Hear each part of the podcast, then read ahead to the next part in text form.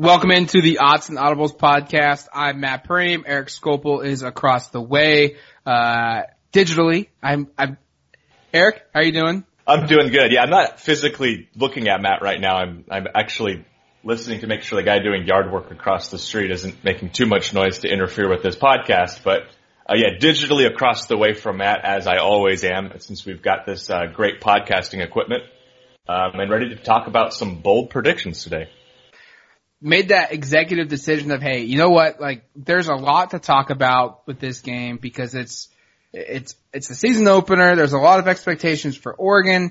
Uh, is the excitement of the first game. And then, oh, by the way, and Eric, maybe we should start here before we go into the, the bold predictions. Um, real quick, is this the biggest preseason game or uh, season opening game in Oregon football history the last twenty years? I just wrote something on this yesterday. I think at least since two thousand ten, I didn't go all the way back to the, to the two thousand. I, I went back to two thousand ten, and this is a no contest, at least one of the biggest two this decade. They, they played like eight games against F C S teams, and they were all at home, and they were all games they won by forty or fifty points. The only other game you could probably argue is more significant would have been the Oregon L S U game that was also played in Dallas Um, after the twenty eleven national championship game that season. Uh, that featured number three Oregon against number four L S U. I think you could probably argue that game might have been more significant, but if Oregon wins this game on Saturday, it would be undoubtedly the biggest season opening victory uh, of the twenty tens. And that's a no contest for sure. And I would guess I'd have to go back again and look at the two thousands and see what other games were played, but I would guess that would be the same thing for basically since this, this century, I guess. Um, because this is a massive game. Oregon has not traditionally started its season away from Autzen Stadium, and it certainly hasn't started playing a team of Auburn's caliber very frequently. So uh this game is very different from no- most season openers. Oregon typically has a kind of a, I don't want to say a dress rehearsal game, but typically it has been where they play a U C Davis or Nicholls State or somebody like that. And it's a game that you go, know going in, Oregon's going to go out and probably score fifty to sixty points, win pretty handily, get its second and third string guys in midway through the second half, maybe even before that. I don't expect any of that to happen on Saturday. I'd be shocked if, if Oregon or, or Auburn runs away. I think it's going to be a really good game. But, uh, yeah, I think it would be the biggest victory, certainly this decade in non-conference, at least in, in a season opening game. But I think, uh, maybe that Auburn, or sorry, that L S U Oregon game from, from twenty eleven uh, season opener probably was the bigger game just because the teams were a little higher, more highly ranked. All right, let's dive into this one. Um, Oregon, Auburn, number eleven Ducks uh, against number sixteen, the Auburn Tigers. Game to be played uh, in Arlington, Texas, uh, at the A T and T Stadium, uh, home of the Dallas Cowboys. In the official capacity, this is interesting, it's sixty-four thousand four hundred fifty-one, and I was expecting it to be closer to one hundred thousand because that, it's kind of when that monstrosity of a stadium was built. Um, it was kind of like one of their punchlines. But, Eric, let's go into our predictions here. And this, this isn't us making our picks. We'll, we'll have a, we'll have a podcast on Friday, uh, where Eric and I will discuss and, and make our predictions for this football game. Um, we've also, Uh, we'll have some other notes and kind of the final wrap up preview of that, of that game on Friday. Um, but for today, we're just gonna, we're gonna look at, each of us are gonna have five things we think are going to happen. Maybe one of them or two of them could be hot take-ish. Uh, I don't know about you, Eric. I didn't go too outside the boundaries of, wow, that's, that's a wild take, but, um, I've got five. Uh, I'll start things off. Number one, I've got Oregon held five opponents last year in two thousand eighteen. Offense, a senior, a junior quarterback had six games with three hundred fifty or more yards of total offense. I think Oregon's defense, uh, they're experienced. Andy Avalos is a very good coach. We've seen him firsthand uh, against Oregon, Boise State at the two thousand seventeen Las Vegas Bowl. Um, The Broncos have always had good defenses. He's now got better athletes. He's now got a deeper rotation. Uh, he's got a star in Troy Dye. He's got an experienced secondary. He's got a front line that's very, very experienced and deep now. Um, I think Oregon's defense is going to be very good this season. And then on top of that, uh, they're playing an offense that, and Auburn, yes, that they have been prolific under Gus Malzahn in years past, but they're playing a true freshman quarterback. He's making his first start against an experienced defense that's talented. I think Oregon holds Auburn's offense to less than three hundred twenty-five yards of total offense, uh, and, and has a really, really big day defensively. Along the same lines here, I, I think Oregon's going to hold Auburn's running backs to less than one hundred yards rushing. Um, I say that in part because you look at last year, it was, I think, the first year in, in, in over a decade that Auburn didn't have a one thousand yard rusher. They had a really long streak uh where, where they always had a one thousand yard guy, and a lot of those guys are, are playing in the N F L or, or have played in the N F L. They've had a lot of good running backs, but you look at the roster now, and they don't really have that bell cow guy uh on their team. And so I think they're going to – I don't know if I see one hundred yards from them running, and I also look at that offensive line, which I know returns all the starters, but it wasn't necessarily a strength of the team a year ago. And the other part here is I think the quarterback, Bo Nix, who everybody has talked about his ability to throw the ball, but – Uh, you know, speaking with Brandon Marcello from Auburn Undercover earlier this week, it, you know, his ability to run, I think they're going to see him run the football a little bit more. I think, um, I think he's going to be maybe the leading rusher in the game, depending upon how it all plays out.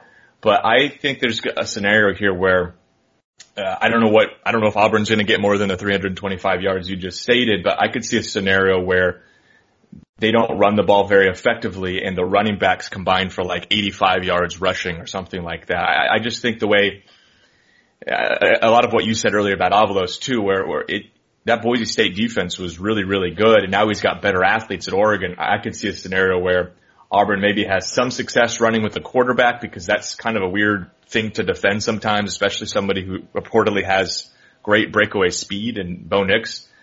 But uh I just could see – I I think there's going to be a game here where, where Auburn has a hard time with its running backs getting going.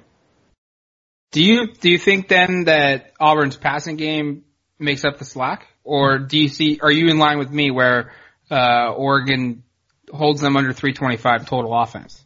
Yeah, I think it could be – I think that's a good number. I think it could be around there. I could see a thing where they – like the running backs run for eighty-five yards, Nix runs for like sixty yards, so they get to like about one hundred fifty or something like that, and then and then they pass for, you know, close to two hundred but not quite two hundred. I think they'll get – I'm going to say they're going to surpass three twenty-five by not much. I don't I, I don't expect they'll get to four hundred. I'll put it that way. All right, number, number two for me uh, – Oregon's offense is going to score the, mo- the most points against Auburn in a sing- season-opening football game since two thousand eleven. Um, Utah State scored thirty-eight points week one against the Tigers uh, in a game that Auburn won forty-two to thirty-eight. Uh, I think Oregon's going to finish this game with – they're not going to score thirty-eight, but they're going to score more than the next cl- the next highest, which is twenty-six in cl- from Clemson in two thousand twelve. So I think – From about a for about a seven year period, you know, counting this year's game, Oregon's going to score the most points out of any opponent that has played Auburn week one. Um, I'm thinking this game is going to be played in the high twenties. Obviously, it's going to be played uh, above twenty-six, um, below thirty-eight. I I don't see it though, from an Oregon perspective, getting any higher than thirty-one, yeah. thirty-two, and, and and at that point, I'm really getting outside of my comfort zone. Yeah, I, I've already said that I, I think that's a lot of points to score against this defense, but I, I wouldn't be shocked, and we should. This gets actually leads into one of my predictions here. I think Oregon is going to score a defensive touchdown in this game, and that right there could help them get to that number you're talking about, because I think the offenses on both sides are going to maybe have a little hard time getting up and down the field. There's some pretty good right. defenses, you know, the inexperienced quarterback for Auburn, but yeah, I, my second one here is I think there's going to be a defensive touchdown scored. Uh, Bo Nix, we've talked about it. True freshman quarterback. It's hard, interesting to see kind of how this whole thing plays out, but I could see he makes a mistake early, and one of Oregon's defensive backs, or maybe even a linebacker, takes that ball the other way uh and goes for a touchdown, and that could be a game-determining kind of thing. And you look at Oregon's secondary guys, there's some kind of, I mean, Javon Holland might, might yeah. be the team's punt returner. He's obviously pretty explosive with the ball in his hands. I think Deommodore Lenore and Thomas Graham have shown a little bit of that as well. Uh, I know Lamar Winston, I think, had a touchdown last year against Cal. Um, so I, I could I could see a scenario here where, where Oregon scores a defensive touchdown, and that ends up being a critical play for, for kind of how the outcome of the game plays out. Okay, I'm going to put you on the spot. Yeah. Um, if if Oregon's defense does score or a special team score to kind of flip the, the game here, who is that guy? You get you get one pick. You you don't get to, you know, say it could be these four or five guys. Who's the one guy if you're going to pick us and score a defensive touchdown for Oregon? I'm gonna, or, I'm or gonna, special teams? I'm, I'm going to say Javon Holland because of the uh, special teams factor, because it sounds like he could be the punt returner. Cristobal said it's either him or Dye. He also said there's like a couple other guys they're considering, but those are the two most likely. And the fact that he led the team in interceptions last year, he's kind of that ball hawk at the back end of the defense. I could see him picking off a pass and going the other way for six. That would be my, my top pick. And that did put me on the spot, and I was thinking about a couple other guys. But, yeah, I just got a sense that uh I think Holland could be the one to do it. All right, we're going to take a quick break here from our sponsors. We'll be right back here on the Odds and Audibles podcast. I'm Sandra, and I'm just the professional your small business was looking for. But you didn't hire me because you didn't use LinkedIn Jobs. LinkedIn has professionals you can't find anywhere else, including those who aren't actively looking for a new job but might be open to the perfect role, like me.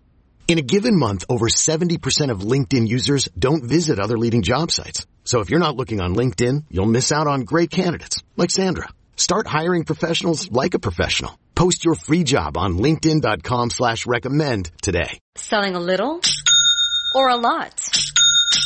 Shopify helps you do your thing, however you cha-ching. Shopify is the global commerce platform that helps you sell at every stage of your business. From the launch your online shop stage, to the first real-life store stage, all the way to the did we just hit a million orders stage. Shopify is here to help you grow, whether you're selling scented soap or offering outdoor outfits. Shopify helps you sell everywhere, from their all-in-one e-commerce platform to their in-person P O S system. Wherever and whatever you're selling, Shopify's got you covered. Shopify helps you turn browsers into buyers with the internet's best converting checkout. fifteen percent better on average compared to other leading commerce platforms. And sell more with less effort thanks to Shopify Magic, your A I-powered all-star. Shopify powers ten percent of all e-commerce in the U S. And Shopify is the global force behind Allbirds, Rothy's, and Brooklinen, and millions of other entrepreneurs of every size across one hundred seventy-five countries. Plus, Shopify's award-winning twenty-four seven help is there to support your success every step of the way. Because businesses that grow, grow with Shopify. Sign up for a one dollar per month trial period at shopify.com slash Odyssey Podcast, all lowercase. Go to shopify.com slash Odyssey Podcast now to grow your business, no matter what stage you're in. Shopify.com slash Odyssey Podcast.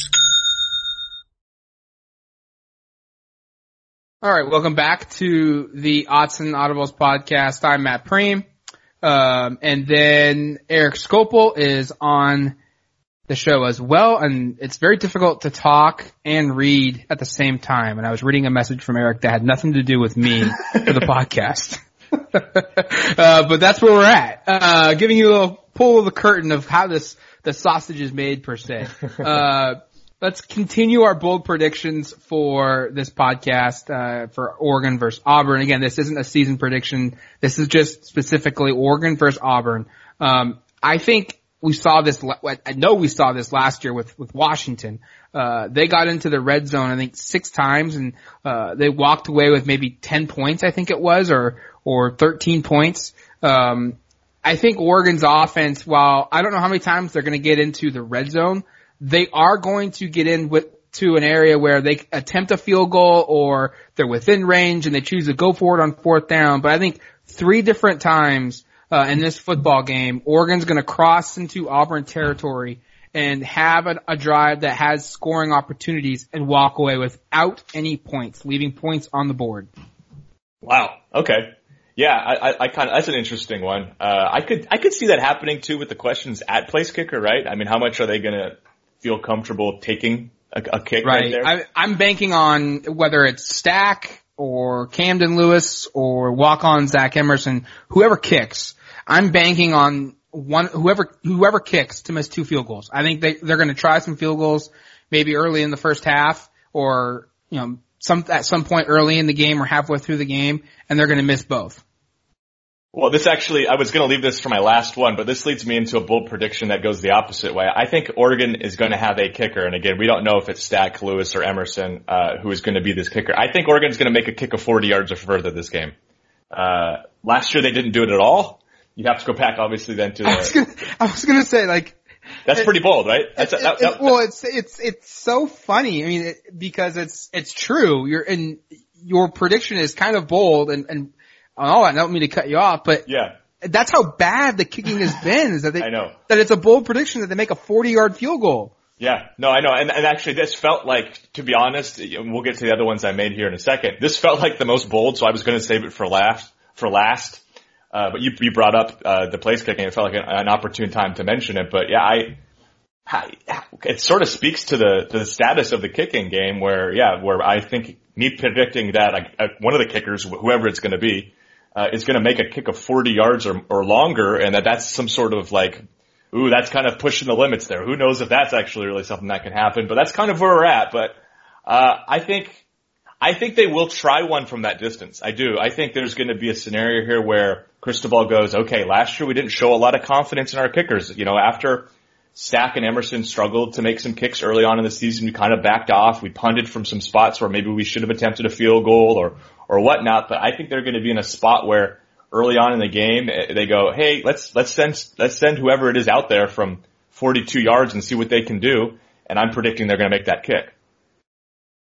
All right, let's go to the next one. This is uh my fourth prediction of this football game. I think this isn't really a surprise, and this is a two-parter. I'm kind of cheating a little bit. I make the rules though, so I get to bend it. Um, Troy Dye is going to lead the team in tackles. That's not a really big surprise. Uh, he's done that. Um, nineteen times in his career, seven times in two thousand eighteen, eight times in two thousand seventeen, and then four in two thousand sixteen. That's not a shock. Uh, I think he's gonna have fifteen or more tackles though. Um, he's done it seventeen times or more where he's had ten or more. Uh, but this is the, the caveat. I think Oregon is gonna have four players finish with ten or more tackles in this football game. Uh, they've, Can you tell me real quick, trivia question, Eric? There's three players on Oregon's football team that have had ten or more tackles in a football game. Can you name three of them? Oh, my gosh. So we've already established Troy Dye is one of them, right? Correct. Um, Nick Pickett? I, nope. I feel I, I feel extremely confident you are not going to get one of these two other guys. Well, the hard thing here is, okay, did, did Samson New do it last year in a start? Nope. Oh. Uh, okay. Well, let's go with Thomas Graham. From he's played a lot of games. Nope. Uh, let's see here, man. I'm, I'm looking really bad here. Lamar Winston. Yes, that's one of them. Okay. I, he just doesn't make a ton of tackles, so I, had, I didn't know if that was the right place to start. Uh, Isaac Isaac Slade. No, I, I'm gonna cut you off because you have no chance of predicting this one. Okay. In two thousand sixteen, Brendan Schooler had uh, oh, two games that's a, that's a ten real, more tackles. Oh, that's a, that's really tricky. Come on. I should have thought that though. I should have thought of that though. That's that's a that's a heck of a trivia question there, and I felt really silly there guessing all these guys. I, Pickett, I felt like was my my sleeper guess. That's why I went with it because I know he had a lot of tackles last year. Yeah, but, you uh, look at you look at the seven or more. Yeah. Uh, last season, Troy Dye had ten, Gary Baker had one, Austin Foglio had two, Thomas Graham had two, Lenore had three, Samson New had one, Pickett had three. Uh, and then Jordan Scott and Lamar Winston each had games with one, uh, one game of seven or more tackles. Yeah. Well, so, so, so you're saying four guys with ten or more. Let me yes. put you back on the spot. So Troy Dye is one of those guys. Do you want to wager who the other three will be? I think Lamar Winston will be number two. Um, I also think, um, Nick Pickett or whoever starts at safety. Mm-hmm. I, I'm gonna, I'm gonna kind of cheat, whether it's yeah. Brady Breeze or Nick Pickett. One of those two guys, uh, will also have ten or more tackles. And then I'm, I'm taking a little stab here, but I, I think Isaac Slade, uh, Matayo Uiagalelei is also gonna kind of fly in there and, and pick up, uh, ten or more tackles. You know, the, you started with Winston. I, I'm very curious to see how much he's on the field given the new defense. And I, I agree he's probably one of the top candidates to do it, but if that Sam linebacker is only out there for like forty percent of the snaps, it could be, could be difficult. And that's, but that's one of those things that it's just going to be really interesting to, from a personnel perspective. All can right. I change my, can I change my pr- prediction to three then? You, as you said earlier, you make the rules. You can change it to zero if you want. I mean, like, then, it, then it stops being a very bold prediction if you predict sure. zero players. Uh, okay, my fourth one here. I think an Oregon true freshman scores a touchdown. Ooh.